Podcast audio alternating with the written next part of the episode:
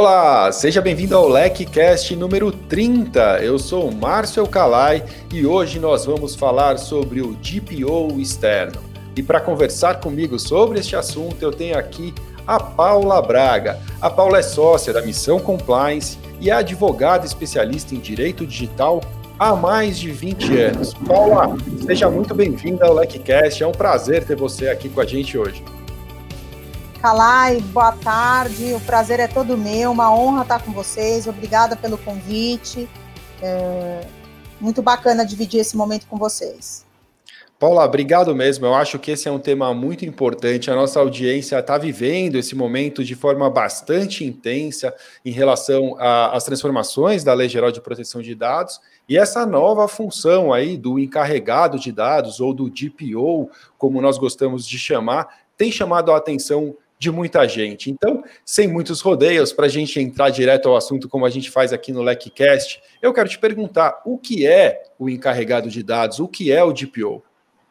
Excelente pergunta, realmente é uma atividade profissional nova, né? Surgiu essa atividade na Europa através da GDPR, né? General Regulation Act, no artigo 37 seguintes, falava, fala sobre o Data Protection Officer, alguns casos as pessoas chamam Data Privacy Officer, uh, e no Brasil nós temos o artigo 41 da Lei Geral de Proteção de Dados, que reduziu a posição, é, a quantidade de artigos para apenas um artigo e fala sobre o encarregado em proteção de dados, né?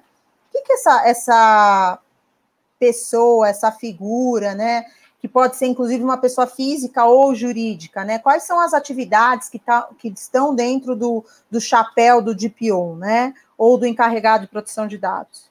É, é muito, é muito legal a gente começar por aí, porque eu sempre parto do princípio que nem toda a nossa audiência está por dentro, né? Claro, tem muita, muitos advogados nos ouvem e também tem interesse em, nesse assunto, em proteção de dados, e é claro, nas funções do DPO, por isso eu gosto sempre de partir é, desse, desse ponto de partida mesmo, desse ponto para deixar todos na mesma página. E da mesma forma, já que nós vamos falar hoje aqui sobre o DPO externo, eu queria que você pudesse é, dar uma introdução aí sobre o assunto, né? Quer dizer, traduzir como é que, como é que funciona levar esta função do encarregado de dados né, para um, um serviço DPO as a service. Como é que funciona isso? Excelente pergunta, né? É, a Lei Geral de Proteção de Dados ela estabelece uma obrigatoriedade uh, dos controladores né, agentes do, do, um dos sujeitos dos agentes de tratamento de dados pessoais, que são os controladores, né? Para quem não conhece muito bem, controlador é toda aquela pessoa jurídica ou, ou pode até ser mesmo uma pessoa física, mas que controla dados pessoais, que toma decisão sobre os dados pessoais de um determinado sujeito. Então, eu estou falando uh, daquela empresa que coleta dado pessoal dos seus clientes, eu estou falando coleta, trata dado, toma decisão. Essa pessoa é o controlador, né? E a lei fala que os controladores de dados pessoais precisam ter um encarregado em proteção de dados, né? Então, é um dever, né? É um dever regulatório. E esse encarregado, que a legislação brasileira chama, na Europa, conforme eu falei, se chama é, Data Protection Officer. Uh, e qual é o papel, né? E o paralelo entre essas duas legislações, né? A nossa legislação, ela foi inspirada na legislação europeia, né? Muita gente fala sobre isso, isso é um fato, com a diferença que a legislação europeia são 225 artigos, na nossa são 65, e reduziram-se, né, vários, foram reduzidos vários assuntos, e o, a função do encarregado foi uma delas, né. É, há uma interpretação uh, na nossa legislação que o encarregado é aquela pessoa que tem a relacionamento, o dever de ser o guardião e o protetor dos titulares de dados pessoais para aquela determinada empresa. Então, ele é o, o, o, elo entre o titular de dado, né? Ele é o guardião dos direitos do titular de dado dentro daquela empresa. E ele também é o elo dentro da empresa para responder as questões relacionadas ao direito do titular. Uh, ele também é o responsável para é, dar recomendações, conselhos, fazer guidelines sobre o programa em proteção e privacidade de dados, né? É, recomendações no sentido de quais são as melhores práticas para a empresa adotar, uh, tanto do ponto de vista tecnológico, quanto do, do ponto de vista uh, de processos, workflow, processos e pessoas, ou até mesmo do ponto de vista jurídico, em que momento que um titular de dado pede o seu, solicita o exercício do seu direito, né? A lei traz aí o artigo 18 que fala sobre os direitos do titular, e o DPO ele tem esse papel de ser o guardião dos direitos do titular dentro de uma companhia. Esse é o básico para ser DPO, tá? Tá. Uh, só que não fica só nisso, ele também tem o dever de uh, se relacionar com a Autoridade Nacional de Proteção de Dados. Nós temos agora a nossa autoridade, que foi criada em, na verdade, outubro, e novembro e dezembro ela já está trabalhando bastante em várias, uh, enfim, diretivas. A ideia é que agora, 2021, a, a autoridade esteja bastante ativa, né? Inclusive uma coisa interessante, a autoridade já criou um canal de comunicação para respeito aos direitos dos titulares. Esse canal hoje já tem mais de 100 solicitações. E, e, o interessante dizer, porque o DPO também tem o dever de se relacionar com a Autoridade Nacional de Proteção de Dados, num caso, por exemplo, de incidente de segurança da informação que ocasione dano ao titular de dado, tá? É um dever do DPO. Uh, então, são, é, eu posso dizer que é, o DPO ele é o elo entre a autoridade, entre o titular e a empresa, tá? Perfeito, eu acho que isso. É, eu acho que é um belo ponto de partida, dá para deixar claro realmente essa função, e me ocorre, na verdade, é, as diferenças, né? Fico aqui pensando se a nossa audiência não está pensando, ah, legal, então eu posso ter um DPO interno, posso ter um funcionário dedicado a essa função, mas posso ter também ele as a service, né? Eu posso ter ele externo. É, que também é uma, é uma alternativa. Eu gostaria bastante de explorar nessa conversa aqui com você hoje essas diferenças, vantagens, desvantagens e etc. Mas em termos práticos, para a gente partir, o dia a dia, né? Eu, eu, eu ia te perguntar qual é o papel é, do DPO no dia a dia de uma empresa. Essa era a minha pergunta, mas eu queria que você explorasse do ponto de vista comparativo. Um DPO interno e um DPO externo fazem a mesma coisa? Excelente pergunta. E, e, e aí tem algumas premissas que a gente tem que abordar antes para poder responder isso aí, tá? Por quê? Porque apesar da legislação brasileira é, ter muito claro que o papel do encarregado é ser uh, o responsável uh, para tutelar né, os interesses do titular de dados dentro de uma determinada companhia, e apesar dele dizer também que o encarregado tem que comunicar à autoridade em caso de incidente de segurança da informação, que ocasione dano ao titular de dado, uh, esse é um papel elementar do DPO. O DPO, em algumas companhias, faz muito mais do que isso, tá? E aí é por isso que eu achei muito boa a tua pergunta, porque em que oportunidade o DPO faz muito mais? Tem casos que as empresas colocam a posição de um DPO interno, né? Que hipótese isso acontece? A maioria das vezes isso acontece quando a gente está tratando de grandes corporações com uma volumetria muito alta de titulares de dados, e aí é volumetria mesmo, gente, coisa assim, para acima de 5 milhões de titulares de dados, acima de 10 milhões de titulares de dados, né? Uma volumetria robusta uh, ela tem estrutura para contratar um DPO para exercer essa função. E tem casos que o DPO ele compartilha funções, né? Em que compartilha, ele ou é um compliance officer que com o advento da legislação ele, ele também foi nominado, né, a ser o encarregado em proteção de dados ou o data privacy officer também, né?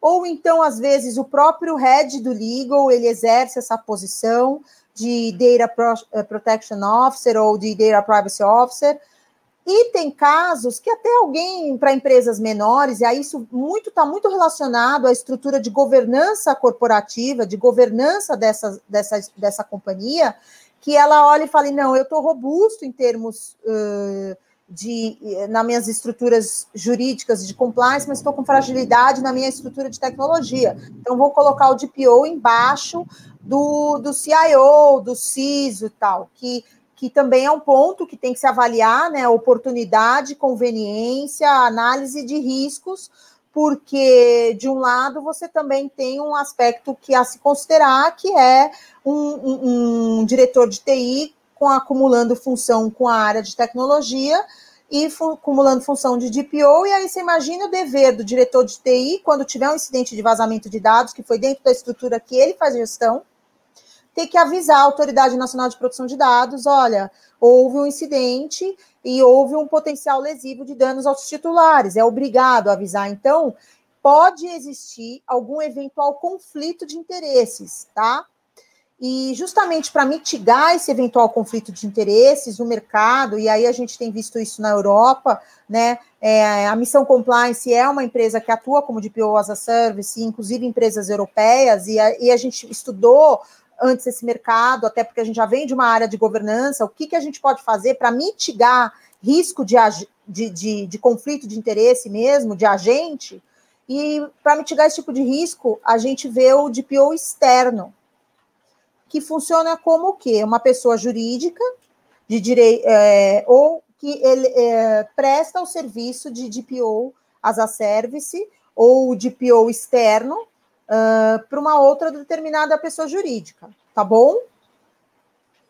Entendi. É, você tocou num ponto interessante, aliás, em dois. Quando você falou sobre o possível conflito de interesse, acho legal a gente estressar isso, nosso público adora discussões de, de conflito, mas, mas é verdade, né? Quer dizer, um profissional interno pode se ver em uma situação bastante difícil diante da decisão de assumir é, um erro ou um problema grave é, de um lado é o compromisso, é uma obrigação, de outro é o nome dele, é ele realmente assumindo ali que existe um problema grave, então um possível conflito de interesses. Então, nessa medida, eu queria te perguntar. Como funciona a responsabilidade do DPO? Porque, afinal de contas, é disso que nós estamos falando, é a responsabilidade do DPO sendo talvez é, um impasse, criando um impasse na decisão de comunicar ou não comunicar o incidente como ele deve fazer, né? Como Excelente. fica isso?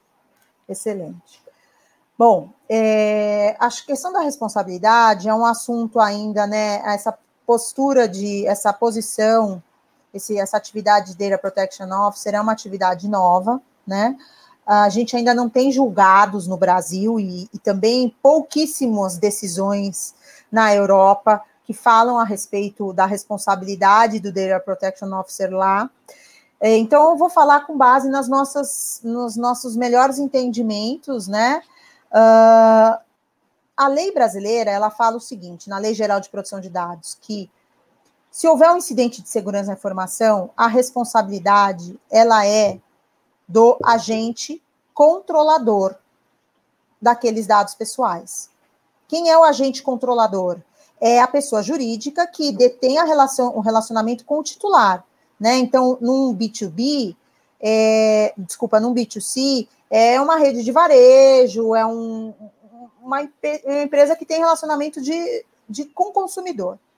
E ela tem essa responsabilidade, qual a responsabilidade dela? De gerar um ambiente que respeita a Lei Geral de Proteção de Dados, então um ambiente empresarial, que respeita as leis gerais de proteção de dados e que tem as condições de segurança aptas a trazer segurança e todas as salvaguardas técnicas para que não haja um incidente de segurança da informação que prejudique é, de uma forma uh, considerável o titular de dados, tá certo? Então a responsabilidade Perfeito. vem sempre pro controlador. A lei fala que a responsabilidade do controlador ela é objetiva e ela pode ser é, compartilhada com o operador. Quem é o operador? né? Quem é o operador nesse cenário de atores? É aquela outra pessoa jurídica que recebe um dado em nome, recebe o dado pessoal em nome do controlador e, to, e faz alguma atividade de tratamento a mando do controlador.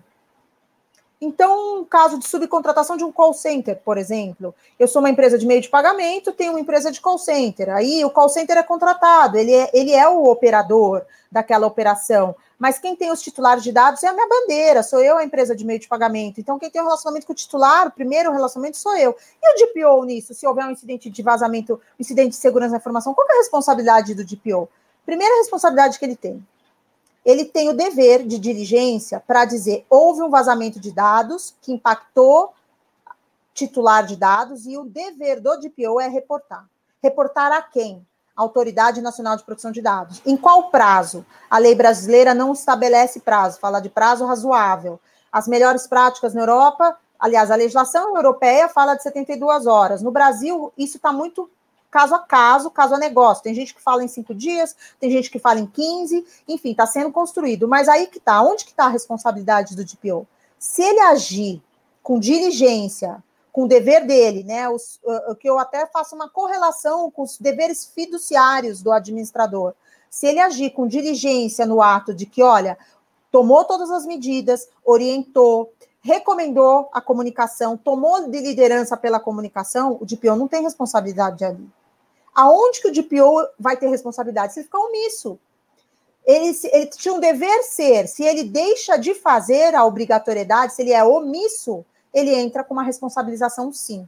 E aí, é, que é essa questão que eu, uh, né, obviamente a gente estudou esse mercado antes de entrar nele, e o que a gente percebe é assim, é, é muito mais confortável, tanto para o DPO quanto para a empresa, ter um DPO terceiro, um DPO externo. Porque se, há, se houver um conflito desse que eu acabei de suscitar, você imagina você ser um DPO interno e ter que ser obrigado, porque se você não comunicar, você vai ser responsabilizado. E se você comunicar, você pode ter o número um da companhia falando, puxa, mas você vai expor a companhia nesse evento dessa forma. Não, o papel do DPO é como reportar. Existe um relatório para se reportar, existe um, um modus operandi de reporte, existe todo um planejamento de incidente, isso tudo faz parte da. E essas são uma das milhares, porque eu falo milhares, porque são várias, a, a, a função de DPO não é somente aquela que está distrita na, no artigo 41 da lei, entende? Claro.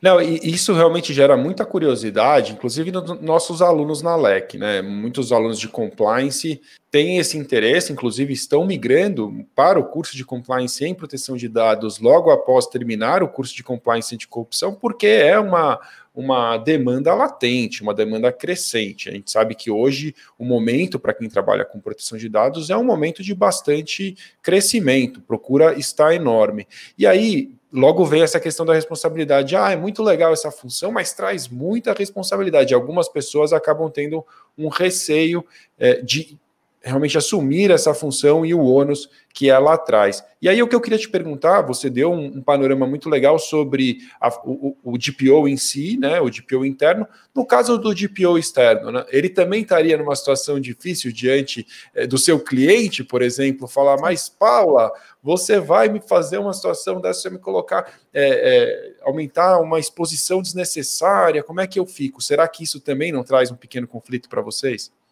Não, é, se, é, não traz, assim, é, obviamente, assim, quando a gente, o mercado busca um DPO uh, ah, externo, né, existe aí uh, o escopo dessa atividade. Uma das atividades que estão elencadas no escopo é o dever de, de, de informação à Autoridade Nacional de Proteção de Dados em caso de incidente que tenha ocasionado dano ao titular. Ponto. Isso é dever. Então, a gente tem como mostrar para o cliente o nosso dever ser o dever legal de reporte. Isso está na nossa, tá, inclusive nas nossas condições contratuais, de proposta e tal. Agora, Perfeito. Não, é nem, não existe nenhuma alternativa, né? Não, é, não quer dizer assim, ah, é, não é. sou eu que vou fazer isso. O que vai fazer essa exposição é a situação em si, né? É quer dizer. A situação em si, exato. É. Agora, existe Perfeito a possibilidade, e aí é, é, a questão da maturidade, por isso que essa posição de DPO, se você olhar, eu acho muito bacana, o mercado mesmo, é, né, nós estamos numa fase de uma economia absolutamente digital, né, é, já não posso dizer que é uma revolução, porque a gente já está nela, é, a gente vive ela, hoje o mundo é todo digital, a gente quase holograma, costumo brincar, é, mas porque eu falo de uma senioridade do DPO, porque assim, tem alguns requisitos para se avaliar qual a extensão de potencialidade desse dano, como você vai comunicar a autoridade, como se você me comunica o mercado, porque às vezes você é uma empresa que precisa comunicar mercado através de fato relevante. Como você vai fazer isso? E aí, esse é um time, né? Porque o DPO as a service, quando enquanto produto e serviço, né, nosso da missão compliance, ele é prestado não somente por uma pessoa, por um advogado. Nós temos o nosso time consultor especializadíssimo em segurança da informação, é, é, esse CISO está conosco. Então, assim, existe todo um mecanismo de comunicação. E, e, o plano também é assim, né? Como se comunica e como se cessa né, um incidente. Então, existe assim todo um modus operandi de trabalho. É, e aí eu percebo que o externo ele fica de fato mais confortável em fazer isso. E outra, agenda, gente, assim, nós estamos vivendo uma pandemia onde as empresas tiveram né, PIB negativo nos.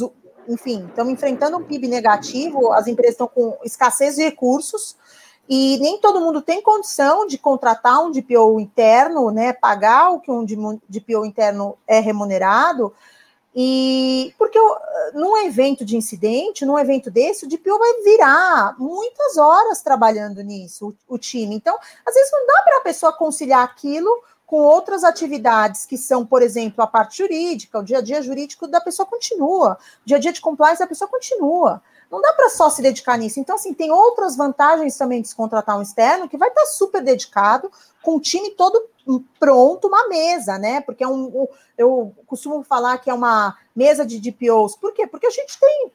Né, eu lidero esse time, mas sou advogado de formação, venho de uma trajetória de tecnologia, de direito digital de 20 anos. Tem gente comigo que só fez, só é de tecnologia. Tem gente que é só de segurança da informação, só sabe, sabe muito bem o 27001, suas famílias todas. Enfim, claro. aí esse time faz um trabalho bem bacana para o pro, pro, pro cliente, né? E dá essa segurança para poder dizer, olha, aqui nós vamos precisar comunicar.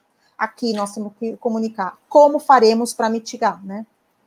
Faz muito sentido e você tocou em alguns pontos que eu acho que a audiência já deve estar é, super curiosa. Que você falou é, com relação às formações, né? Você falou, ah, eu sou advogada, mas no meu time eu tenho uma pessoa de tecnologia, uma pessoa, é, enfim, de, de outros. Você tem especialista de outros segmentos lá dentro. Esquecendo um pouquinho o as a service, pensando exclusivamente em um DPO interno. É, qual seria a formação desejada? Eu queria falar com você um pouquinho sobre formação e remuneração, que é aquela coisa também é, é que traz muita curiosidade para a audiência. Então, primeiro a gente falando de formação. Quem são o, o, os DPOs do Brasil? Né? São advogados? São profissionais de compliance? São profissionais de tecnologia? Esquecendo também a questão da acumulação, a gente sabe que a acumulação de função é super recorrente, vai ter, é, assim, muitas empresas vão ter um advogado head de legal que também é head de proteção de dados, ou também, é, é, enfim, um head de compliance que vai assumir, esquecendo um pouco isso. Uma pessoa que vai se dedicar, geralmente ela tem, vem de qual formação? Excelente pergunta. É, a posição de DPO, de encarregado, é, houve uma alteração né, é, nos 45 minutos do segundo tempo da legislação e excluiu a necessidade de conhecimentos jurídicos, tá? Então, hoje, essencialmente, pode ser qualquer profissional de qualquer área de formação acadêmica, tá? Por que, que a gente recomenda e qual é a trajetória que esse profissional, os cursos que esse profissional precisa ter para se habilitar nas, na profissão de DPO? Ele precisa conhecer totalmente a Lei Geral de Proteção de Dados do Brasil. Ele precisa conhecer a GDPR, que é a legislação é, inspiradora da legislação, né? Eu costumo dizer que a GDPR, a GDPR é a mãe, a LGPD é a filha. Ele precisa conhecer bem a legislação da Europa, ele precisa conhecer os papers europeus, né? Tem um documento que chama Work Party 29, que dá as diretivas, para você ter uma noção, um guideline, e aí, como a Europa está sempre um passo à frente do Brasil, aliás, alguns anos à frente, esse documento é de 2016. Então, já no final do ano de 2016, a Europa já tinha dado uma diretiva do que, que precisa ter, o qual é o guideline para o Data Protection Officer. Então, assim, precisa conhecer, precisa gostar disso, agora precisa conhecer tecnologia. Não dá para um DPO ir para o mercado, um advogado cru, que nunca viveu o ambiente de tecnologia, que não gosta de inovação, que não, que não tem isso no seu DNA, trabalhar com, com, como DPO. Por quê? Porque você vai precisar o tempo inteiro, o ambiente que você estuda, a, a, o, o, lugar da, do, dos danos, eles acontecem dentro do ambiente tecnológico. Claro.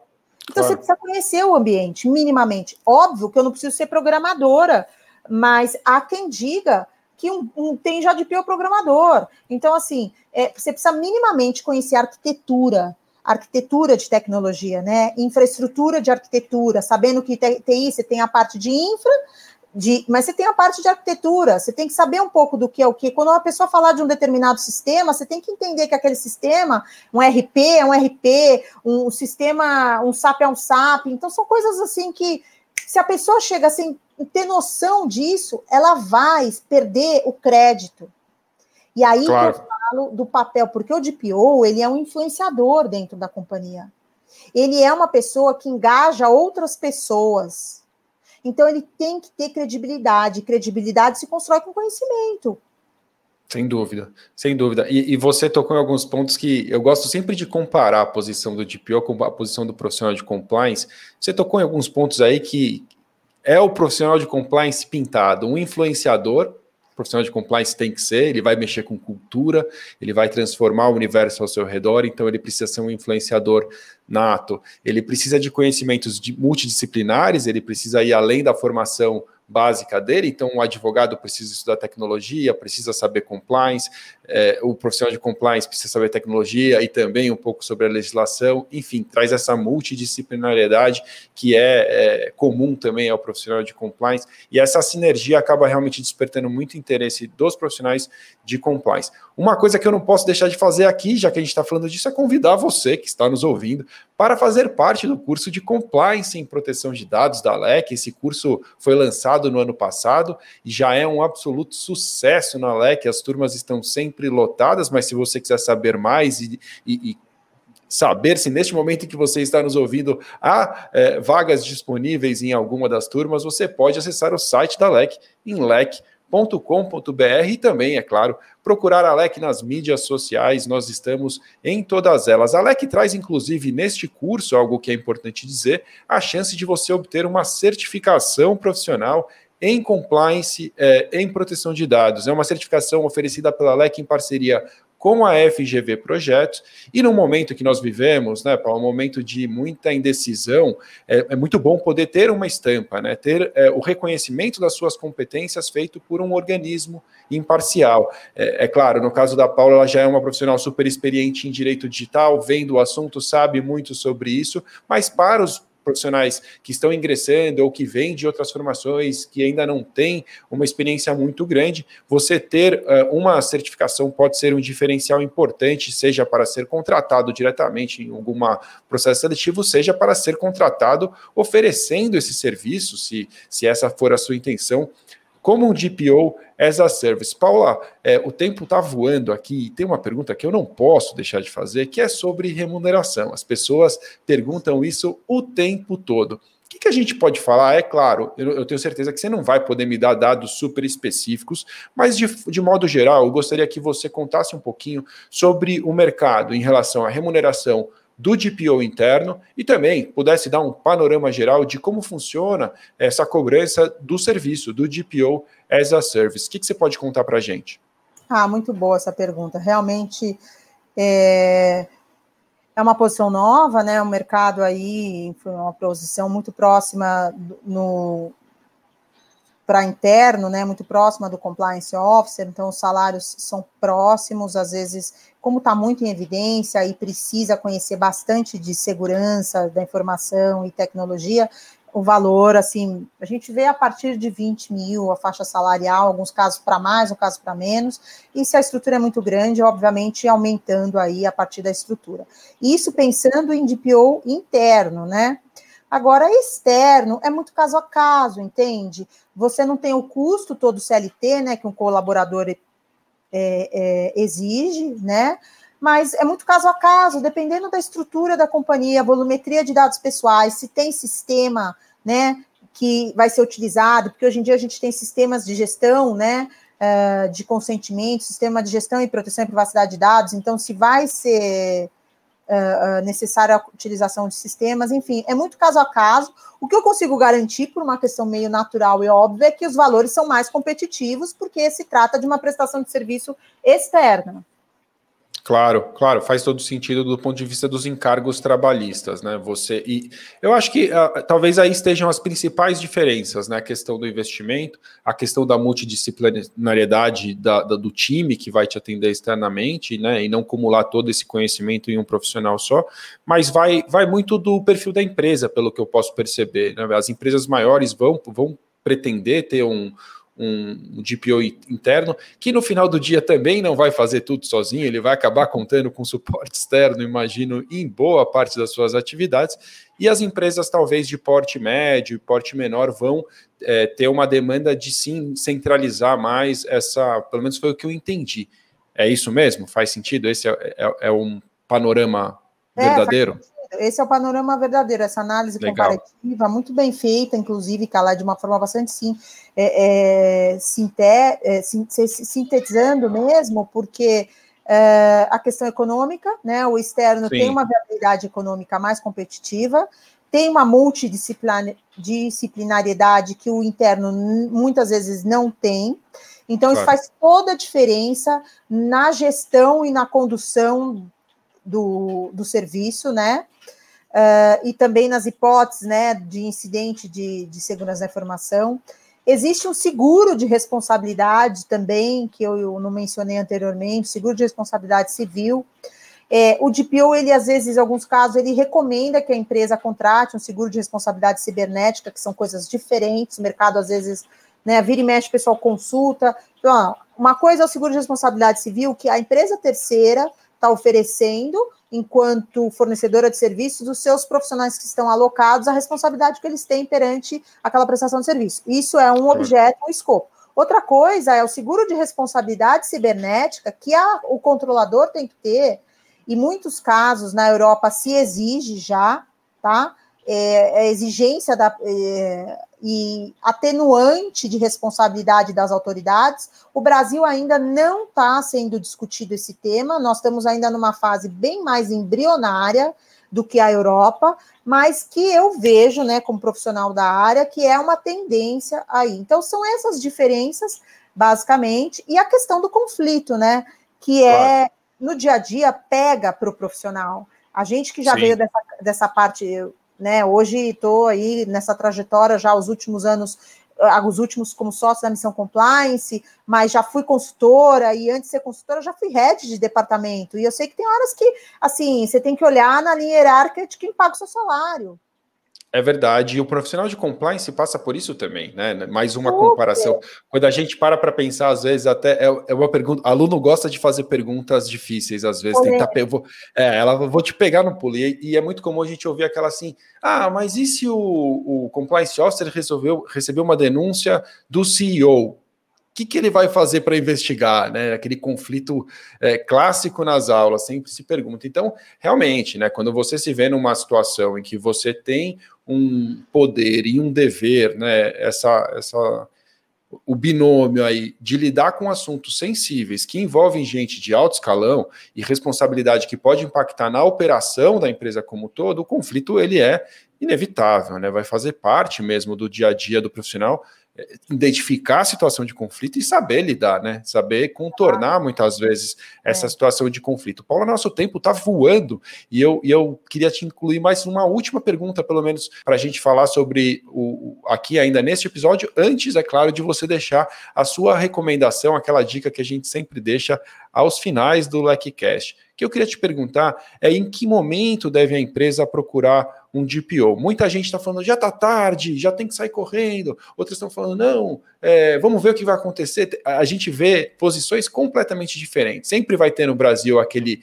a, a, as empresas que têm aquele astral do vamos ver se vai pegar, né? A, é, como era com compliance, de novo, desculpa pela insistência, mas a verdade é que antes da Lava Jato, compliance era um, depois que explodiu uma bomba aqui no Brasil, é, o compliance passou a ser tratado de uma forma bastante diferente, principalmente nos conselhos de administração, nas diretorias, enfim, uh, o assunto escalou. Então, existe essa, essas empresas com essa expectativa, outras não, claro, já estão é, se, se preparando, algumas já estão preparadas, é verdade, nós temos que reconhecer que algumas empresas já fizeram a lição de casa, mas se você fosse dar essa orientação de modo, de modo mais amplo, em que momento você acha que, bom, agora é o momento de procurar um DPO? Excelente pergunta. É, Muita empresa começa o seu projeto de proteção e privacidade de dados, adequação ao seu programa, contratando um DPO. Vantagem disso, é, o DPO acaba sendo um pouco exercendo um papel de não só DPO, mas como líder do projeto de proteção e privacidade de dados. Quais as vantagens disso? Normalmente ele contrata um externo, né? São consultorias externas, e uh, o DPO fica por dentro do que está acontecendo do começo, meio e fim do projeto. Uh, outra oportunidade de contratar é se você já tem uma implantação, você já implantou, só que agora você precisa, a lei fala que você precisa de um encarregado, você precisa indicar. E aí você indica, às vezes, tem, tem cliente nosso que indica um encarregado interno, mas a gente atua como consultor em, proteção, em privacidade de dados para essa pessoa, como um advisory mesmo, sabe? O que fazer, como fazer, quando fazer. Então, é, é assim, a contratação, a melhor cenário depende do momento da empresa, mas o fato é que todo o controlador precisa ter um carregado de proteção de dados. E a lei começa né, valer as sanções a partir de agosto de 2021, então o momento é agora. Claro, claro. Na, na pior hipótese, o momento é agora. Quer dizer, o melhor momento já foi, mas é. ainda dá tempo, ainda, ainda podemos. É, mas é verdade podemos correr. Eu, eu, vi muito meme, inclusive, quando finalmente se determinou, não sei se você acompanhou também, mas quando se determinou que agosto seria realmente o início das sessões. É, o, o, brasileiro é ótimo e muito rápido com as piadas, né? Então tinha aquelas promessas de implementa o LGPD em 24 horas, trago marido de volta, enfim, aquelas é. piadinhas de, é, de, desse assunto, elas foram recorrentes. Espero que, na verdade, possa, a gente possa rir mesmo depois que tudo isso passar e as sanções sejam aplicadas da forma correta, com bastante é, critério, bastante cuidado para que isso não se torne um, um, mais um problema do que um caminho de adequação verdadeiro. Paula, obrigado por estar aqui com a gente. É, foi muito legal esse bate-papo, muito esclarecedor. Eu tenho certeza que a nossa audiência deve estar super interessada no assunto. Eu lembro a você que está nos ouvindo, nos assistindo aqui no YouTube, que você pode é, é, conversar com um especialista na LEC, saber mais sobre os nossos cursos como a LEC pode te ajudar a se preparar para exercer funções de compliance em proteção de dados. Paula, uma recomendação final que você pode deixar para a nossa audiência, para, enfim, quem tiver interesse em saber mais sobre o assunto, o que, que você gostaria de, de dizer? Ah, é... Uma recomendação que eu sugiro uma leitura, é, que é esse Working Party 29, está no site da Autoridade Europeia, no ICO, uh, ah, em todo o site das autoridades europeias, ele tá, esse documento é público, tá também no meu LinkedIn. Quem quiser, meu LinkedIn é Paula FS Naumoves Braga, e acho que vale a pena a leitura, porque é um guideline do papel do DPO, e é importante porque quem estiver contratando sabe o que pedir, e quem quiser ser contratado sabe o que tem que oferecer. Perfeito, Paula. Só para esclarecer, repetir aqui para nossa audiência, é Paula Naumoves, se escreve N-A-U-M-O-V-S Braga. Então, se você for buscar a Paula no LinkedIn, você poderá encontrá-la e, e, enfim, tirar algumas outras dúvidas sobre o assunto e também encontrar esse material rico e super importante para quem está nesse caminho. Paula, mais uma vez, obrigado por estar com a gente. Foi um prazer ter esse bate-papo com você hoje. O prazer é todo meu, muito obrigada. Eu vou deixar também meu e-mail, paula.braga, arroba missãocompliance.com.br. Quem quiser tirar qualquer dúvida, literatura, fica à disposição. Combinado, Paula. Então ficamos assim. Obrigado a você que nos acompanha até aqui. Valeu!